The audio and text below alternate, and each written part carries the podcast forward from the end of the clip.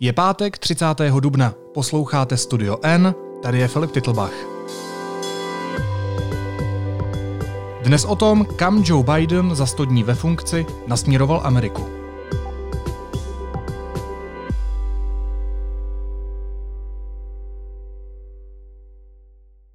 I have the high privilege and distinct honor to present to you the President of the United States.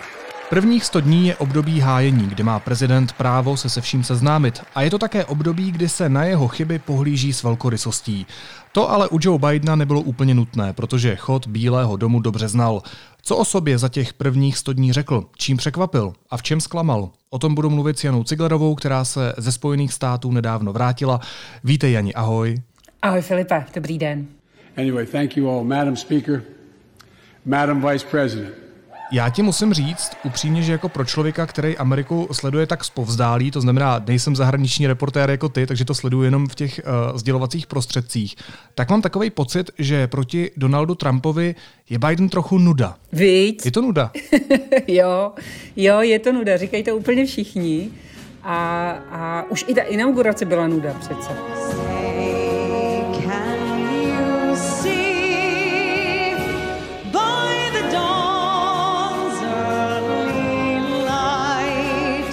Protože tam všechno fungovalo, nic eh, hroznýho se nestalo. A pro nás, pro novináře, my přece nemůžeme psát o tom, že Tohle dopadlo dobře, jak se původně řeklo, tak se taky stalo. Takovýhle zprávy nikoho nezajímají. My z principu vlastně referujeme o tom, když někdo něc, někde nefunguje, nebo se něco nepovedlo, nebo se něco stalo, s čím se jako nepočítalo. No a to u toho Bidena se vlastně moc neděje. Takže to skutečně je trochu nuda. To mi neříkej, musí mít určitě za sebou nějaký škralupy i za těch 100 dní. Musí tam být nějaký vzrušení, nějaký skandál, něco určitě udělal špatně. Neříkej mi, že ne.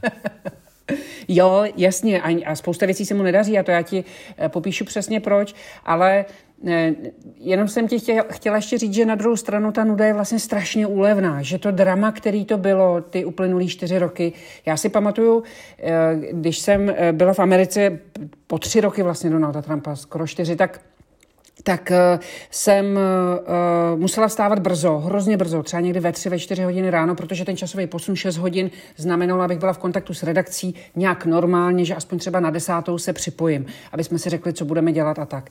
A já jsem potom občas musela jít prostě v poledne spát a mně se kolikrát stalo, že jsem šla třeba ve 12 spát a v jednu jsem se probudila a už bylo zase všechno jinak a byl tam nový mluvčí a, a tam ten byl vyhozený a ten, co tam byl devět dní, už tam taky není.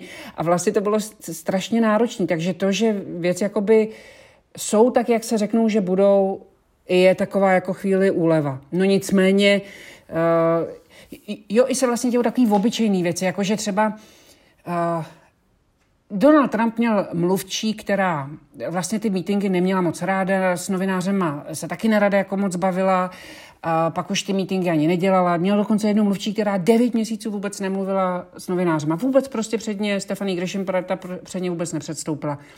No a Joe Biden má mluvčí, která tam je každý den. Každý den tam jsou novináři, kteří se protočí. Ona neříká žádný třeskutý lži, jo, který by byly skandální, tak z toho vlastně ani nejsou moc žádný kontroverze. A tak nějak, co se má probrat, tak se jako probere, ale vlastně nuda, nuda šeť. Nebo, nebo, nebo Jill Biden ta první dáma tak jde jako manželovi zamávat, když odlítá helikoptéru, nebo jdou spolu na procházku kolem Bílého domu, tam potom eh, jižním trávníku se psema. On se tak jako sehne, utrhne kitku a tu jí dá. Takový obyčejný věci, ale vlastně je to pro mě aspoň taková úleva to pozorovat. Dobře, tak zatím si mi neodpověděla na to, co Joe Biden udělal špatně. K tomu se ještě dostaneme, já na tu otázku nezapomínám. Ale uh, tak pojďme zůstat ještě chvilku u té nudy. Co se té současné administrativě podařilo prosadit? Kam Joe Biden a Kamala Harris nasměrovali Ameriku za těch 100 dní, kdy jsou ve funkci? Já ti něco řeknu. Ono je to vlastně, ono se to zdá, že to je nuda, ale on je ve skutečnosti Joe Biden jeden z nejradikálnějších prezidentů. Jo? On ty změny, které si vlastně vytyčil a který z některých z nich už taky uskutečňuje, jsou vlastně pro nás, pro Evropany normální, ale e, jako pro Američany to jsou věci, o kterých nikdy neslyšeli. Třeba teď úplně poslední, on to nemá schválený ještě, ale ten jeho plán je, že děti budou chodit zadarmo do školky od tří let a že dokonce budou první dva roky vysoké školy, to znamená jakoby bakalář zdarma. No tak to o tom v Americe nikdy neslyšeli. A to jsou pro nás, pro Evropany normální věci. Takže on se zdá, že je vlastně nudný a takový, on vlastně i kandidoval jako takový mírný středový kandidát, ale teda podle těch prvních ukazatelů středový není vůbec. A abych teda odpověděla už konečně aspoň na jednu z tvých otázek, tak uh, Joe Biden prostě zásadně změnil klimatickou politiku Spojených států. On hned, jestli si pamatuješ, Donald Trump odstoupil od pařížské umluvy. První věc, co byla, tak, tak Joe Biden k ní opětovně Spojené státy přihlásil. A teď eh, minulý týden uspořádal klimatický kongres, na který pozval 40 nejdůležitějších státníků a oni všichni přišli od Putina přes Xi Jinpinga, eh, eh, prezidenta Číny, až po prezidenta Indie. A všichni se vlastně jakoby shodli na tom, že s klimatem je teda potřeba něco dělat, ale vlastně tím nejradikálnějším nositelem změny jsou no, Spojené státy teď, podle toho, co Joe Biden přislíbil, to znamená nulové vlastně snížení emisí na polovinu do roku 2030. A e, to je tak radikální, že se vlastně z té jedné z posledních příček, e, Spojené státy jsou druhou zemí, která nejhůře znečišťuje světové životní prostředí, tak se vlastně postavili do čela té, té klimatické změny to, že toho tažení za, za, za čistou energii. A to je ohromná novinka. Otázka je, jestli se mu to povede, protože to, že on to slíbí, je jedna věc, ale na to, aby toho dosáhl, bude muset velmi zasahovat doma. No a doma samozřejmě nemá žádnou velkou podporu mezi republikány a bude ji potřebovat. A tam bych se teda, eh, to je jedna z těch věcí, která se mu opravdu nedaří. K té podpoře Američanů se ještě dostaneme, ale uh, pokud jsem to pochopil správně, tak jinými slovy říkáš, že uh, na začátku svého mandátu využil toho, že uh, vlastně to, co Trump exekutivním příkazem vyhlásil, tak Biden okamžitě zrušil. To byla asi taky velmi radikální změna. Okamžitě.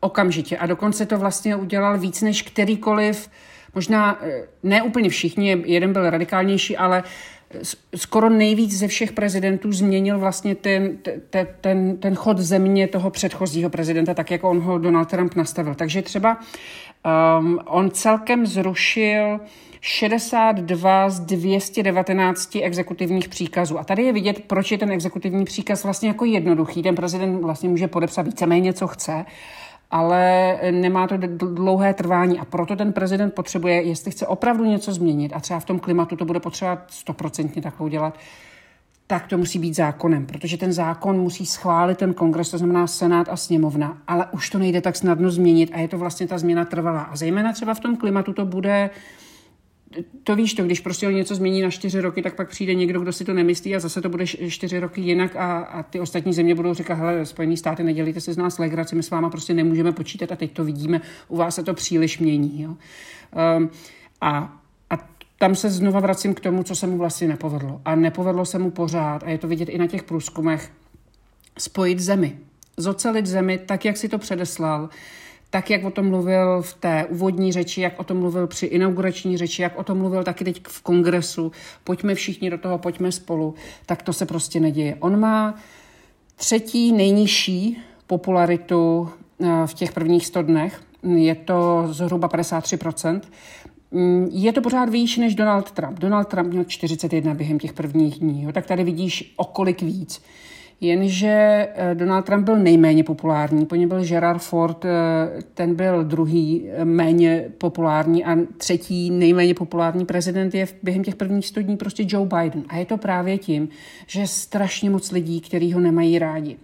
Takže on má jako docela dobrou tu popularitu mezi těmi svými, tam mu fandí lidi ohromně, ale nezískal si téměř nikoho z toho druhého břehu. A to, to je něco, co bude potřebovat nejenom mezi lidmi a podporu a tak, ale on to hlavně bude strašně potřebovat v tom Senátu. Tam mají tam maj teď jeho demokrati malou většinu, těsnou většinu jednoho hlasu. To znamená, když se jeden z nich, a to je takový Joe Manchin, takový eh, středový demokrat, který je občas taky napravo a zase pak i někdy nalevo, Tak on, jak se podle toho, jak se Joe Manchin rozhodne, tak tak to vlastně dopadne a to není pro Bidena vůbec žádná silná pozice. Jo? To je něco, o co on bude muset bojovat. A teď on přislíbil takové věci, takové změny, že to všechno bude, na to všechno bude potřebovat zákon.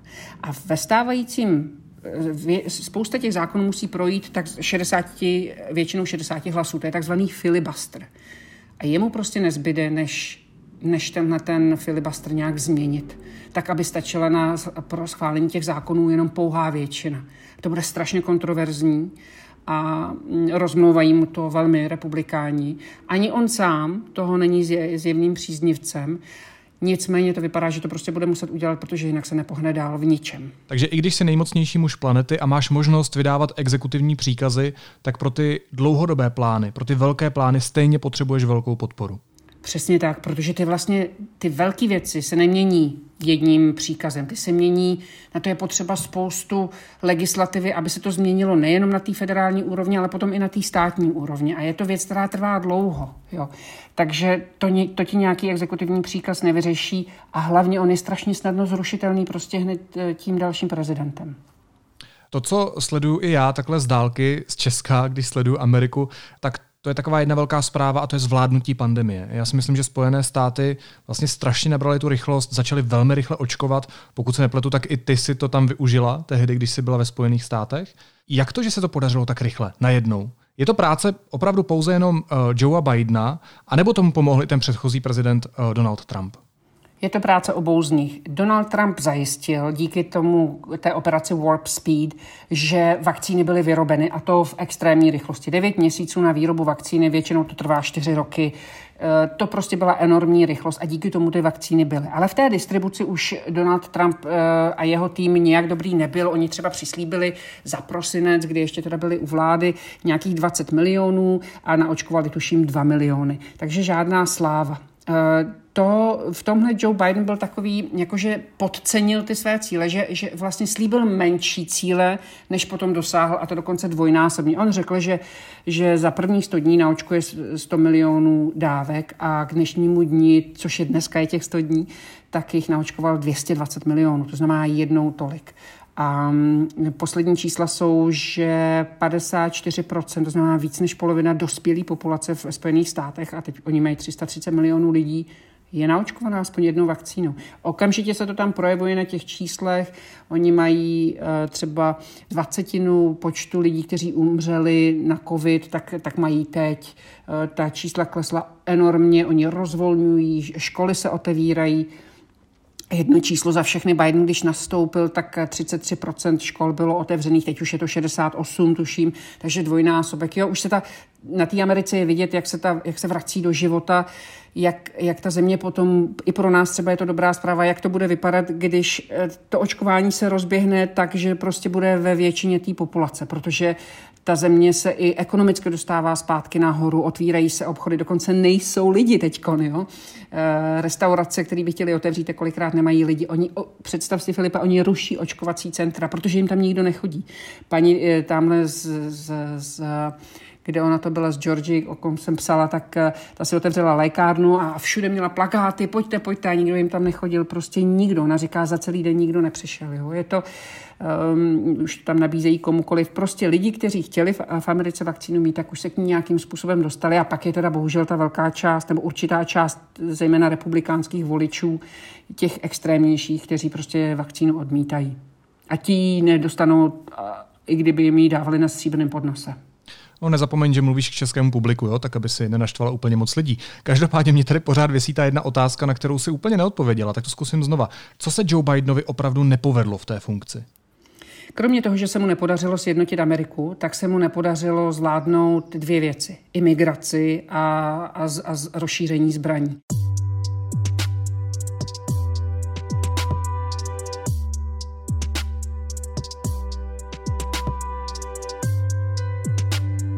To jsou dvě věci, které si předeslal, že zvládne a na hranicích s Mexikem, eh, což je taková ta hlavní hranice, kudy se dostávají nelegální přestěhovalci, tak eh, tam, tam je katastrofální stav. Eh, do, do Spojených států míří lidé z Jižní a Střední Ameriky, jsou to z zhruba z poloviny jsou to samostatní muži a z poloviny jsou to rodiny s dětmi a z části jsou teda mezi nimi taky děti, které jsou opuštěný, které tam prostě jsou, ty rodiče tam zoufale pošlou prostě, ať, ať jdou a Viděla jsem jeden takový záběr, kdy desetiletý kluk v poušti tam někde prostě brečel, že se strašně bojí a ta celní ční hlídka ho tam našla prostě, jo. tak eh, jako strašné věci. Ani se moc nedaří ty centra uh, držet tak, aby tam, ty jsou přeplněný prostě lidma. Uh, ta vstřícná politika prostě, uh, kterou on si jakoby předsevzal, vlastně moc nefunguje zatím, jo. Uh, ty lidi dostali takový pocit z toho, že to bude za něj fajn, že za něj se nějak do Spojených států dostanou a je, je to vlastně zatím tragédie. Tak to je jedna věc. A druhá věc je to držení zbraní. Jak víš, tak eh, jsme se o tom bavili, když jsem byla v Minneapolis. Eh, každý den v podstatě je buď nějaké mas, masová střelba nebo zemře v rukou policie eh, nějaký člověk. Jo. Často jsou to nadprůměrně, často jsou to lidé z černožských nebo hispánských menšin ale to je problém, který je v Americe velmi akutní. Joe Biden ho chce řešit, bude zase potřebovat bilaterální podporu a nemá ji. Jo, tak tady prostě mm, ho čeká. Tam je velký prostor pro zlepšení, aby řekla diplomaticky. On hodně sází ve své funkci na viceprezidentku Kamalu Harris. Já jsem dokonce slyšel, když o ní mluvil, eh, tak se přeřekl a zmínil, že je to prezident Harris a ne vice president Harris. Prezidentka Harris a ne viceprezidentka Harris. Nakolik je v téhle administrativě eh, důležitá ta funkce viceprezidentky? A nakolik je důležitá konkrétně eh, ta funkce viceprezidentky Kamaly Harris? Hele, vlastně úkolem viceprezidenta nebo viceprezidentky je, aby byl prezident úspěšný ve své funkci. Jo, to je jakoby úplně to, nej, to, to jádro toho, co máš být. Takže uh, i mě samotnou zajímalo, jak ta Kamala to bude vyvažovat, jak eh, nakolik bude jako oddaná a podporující a nakolik vlastně bude svébytná a nezávislá, jo? protože zvlášť pro ženu vůči muži je to strašně tenká linie, kdy uh, nemůžeš být moc, ale nemůžeš být ani, ani málo. A zajímalo mě, jak se to bude hledat a zatím mám pocit, že je víc submisivní, než jsem třeba od ní očekávala. Jo. On teď, když měl Biden v, ve středu projev v kongresu, což byl takový jeho první projev ke kongresmanům, to znamená k senátorům a k uh, poslancům, tak řekl, že uh, když je něco těžkého, tak to dá na, za úkol Kamale, protože it'll get done, jo? tak dobře to dopadne, nebo bude to hotový.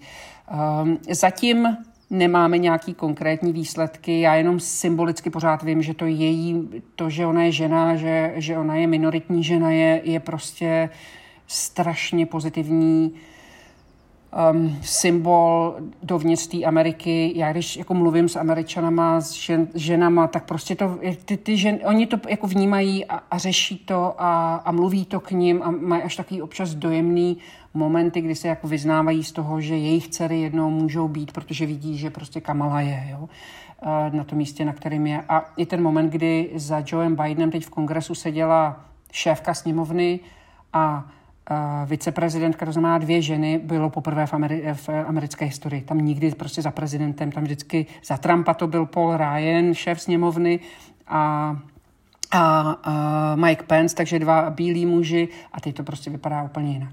No jo, symbol, ty mluvíš o symbolu, ale co ta praxe, když na druhou stranu vlastně naznačuješ, že naplno nevyužívá ten svůj potenciál? E, to bych, ne, že naplno nevyužívá svůj potenciál, ale že spíš působí oddaně, než eh, že by si dělala eh, jakoby nějak svoji agendu. Nicméně on jí například, Joe Biden jí například dal zvládnutí té imigrace a ta imigrace zvládnutá není. Jo, nemůžeme po 100 dních chtít zázraky, nicméně, že by se tam jako dělo něco, jako radikálního, co by třeba směřovalo k tomu, že ta situace bude vyřešena, tak to z toho teda zatím ten pocit nemám. Takže tam si myslím, že se jim zatím moc nedaří. Mě na závěr zajímá ještě jedno jméno, které si krátce zmínila v těch svých odpovědích a myslím, že taky zaslouží uh, větší pozornost, a to je Donald Trump. Co Donald Trump? Kuje pikle? Kujme pikle, kujme pikle, obvykle i neobvykle. Donald Trump kuje pikle, kde může. Donald Trump eh, má pořád zrušený Twitter, takže on vlastně nemůže komunikovat. Ale on si založil Office 45. Eh, prezidenta a ta kancelář posílá tiskové zprávy. Jo? A vlastně to, co on dřív psal jako tweety, tak nám teď chodí do mailu s tou pečetí toho prostě 45. prezidenta, ale on píše úplně ty stejné formulace a vykřičníky a, a, a nadávky kolikrát, nebo jako ne prostě, to ne, to on nemluví prostě, ale jako takový výsměšný a e, formulace má, jo. Třeba jeho velká enemy, nepřítelkyně je Liz Cheney, to je eh, šéfka eh, sněmovních republikánů, nebo toho kokusu tam, a třetí nejvýše postavená republikánka ve, ve sněmovně reprezentantů a žena, která je dcerou bývalého viceprezidenta Dicka Cheneyho a hlasovala pro jeho impeachment. Jo? A on to nemůže zapomenout a ona otevřeně vystupuje proti němu. No takže on, on třeba píše ty tiskové zprávy, co by dřív byly tweety a tam píše prostě Liz Cheney je příšerná, neumíte si představit, jak je to hrozný, ještě, že vůbec v tom Wyomingu nemá tu podporu prostě, protože každý je lepší než Liz Cheney, ta by tam vůbec neměla co dělat. A jak je to, jak jsem ti říkala na začátku, že ten Biden je taková nuda, takový je to všechno seriózní, takový je to řádný, tak jak to má být, tak vlastně občas, když takhle dostanu ten e-mail od toho bývalého prezidenta, který by mimochodem vůbec během těch prvních 100 dní neměl mluvit, to není ta tradice, jo, američtí prezidenti nechávají tomu novému jako prostor, prostě je v tom taková určitá velkorysost. Tak tenhle ten ne, samozřejmě s, s Donaldem Trumpem není nic jako podle pravidel a podle tradic, tak, takže ten vlastně čtí síru takhle skrz e-mailové zprávy. Není to to jediný. On ještě jako organizuje potom takové v Arizoně přepočítávání hlasů a tak jako možná to bude mít i seriózní dopady, ale zrovna u těch e-mailů si vždycky říkám, jak je vlastně, jaká je to vlastně změna v tom tónu té komunikace eh, a jaký je to velký rozdíl mezi bývalým a současným prezidentem USA. Já bych dodal, že na to jsme v Česku zvyklí na prezidenty, kteří se mstí lidem, u kterých mají pocit, že je před lety podrazili. No nic. Hostem podcastu byla zahraniční reportérka deníku N. Jana Ciglerová. Jani, moc ti děkuju a měj se moc fajn. Ahoj. Děkuju a pěkný víkend přeju. Naschle.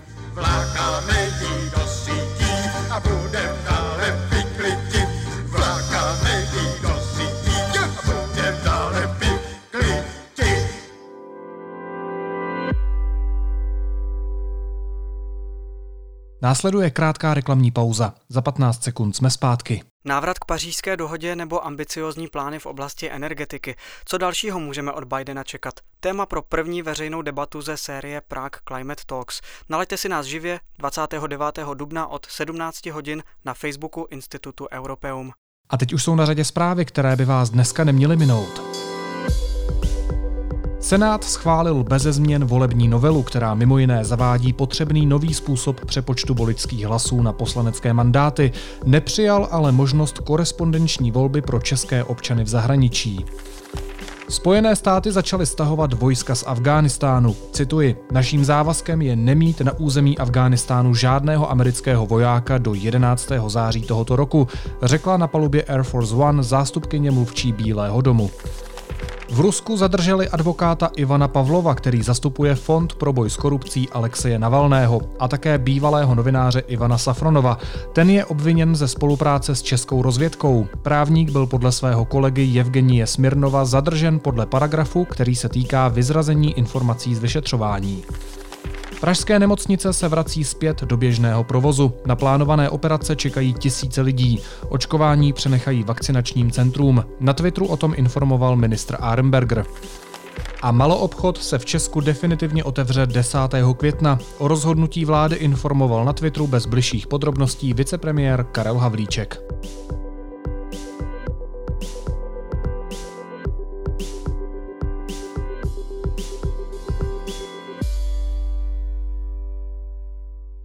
A na závěr ještě jízlivá poznámka.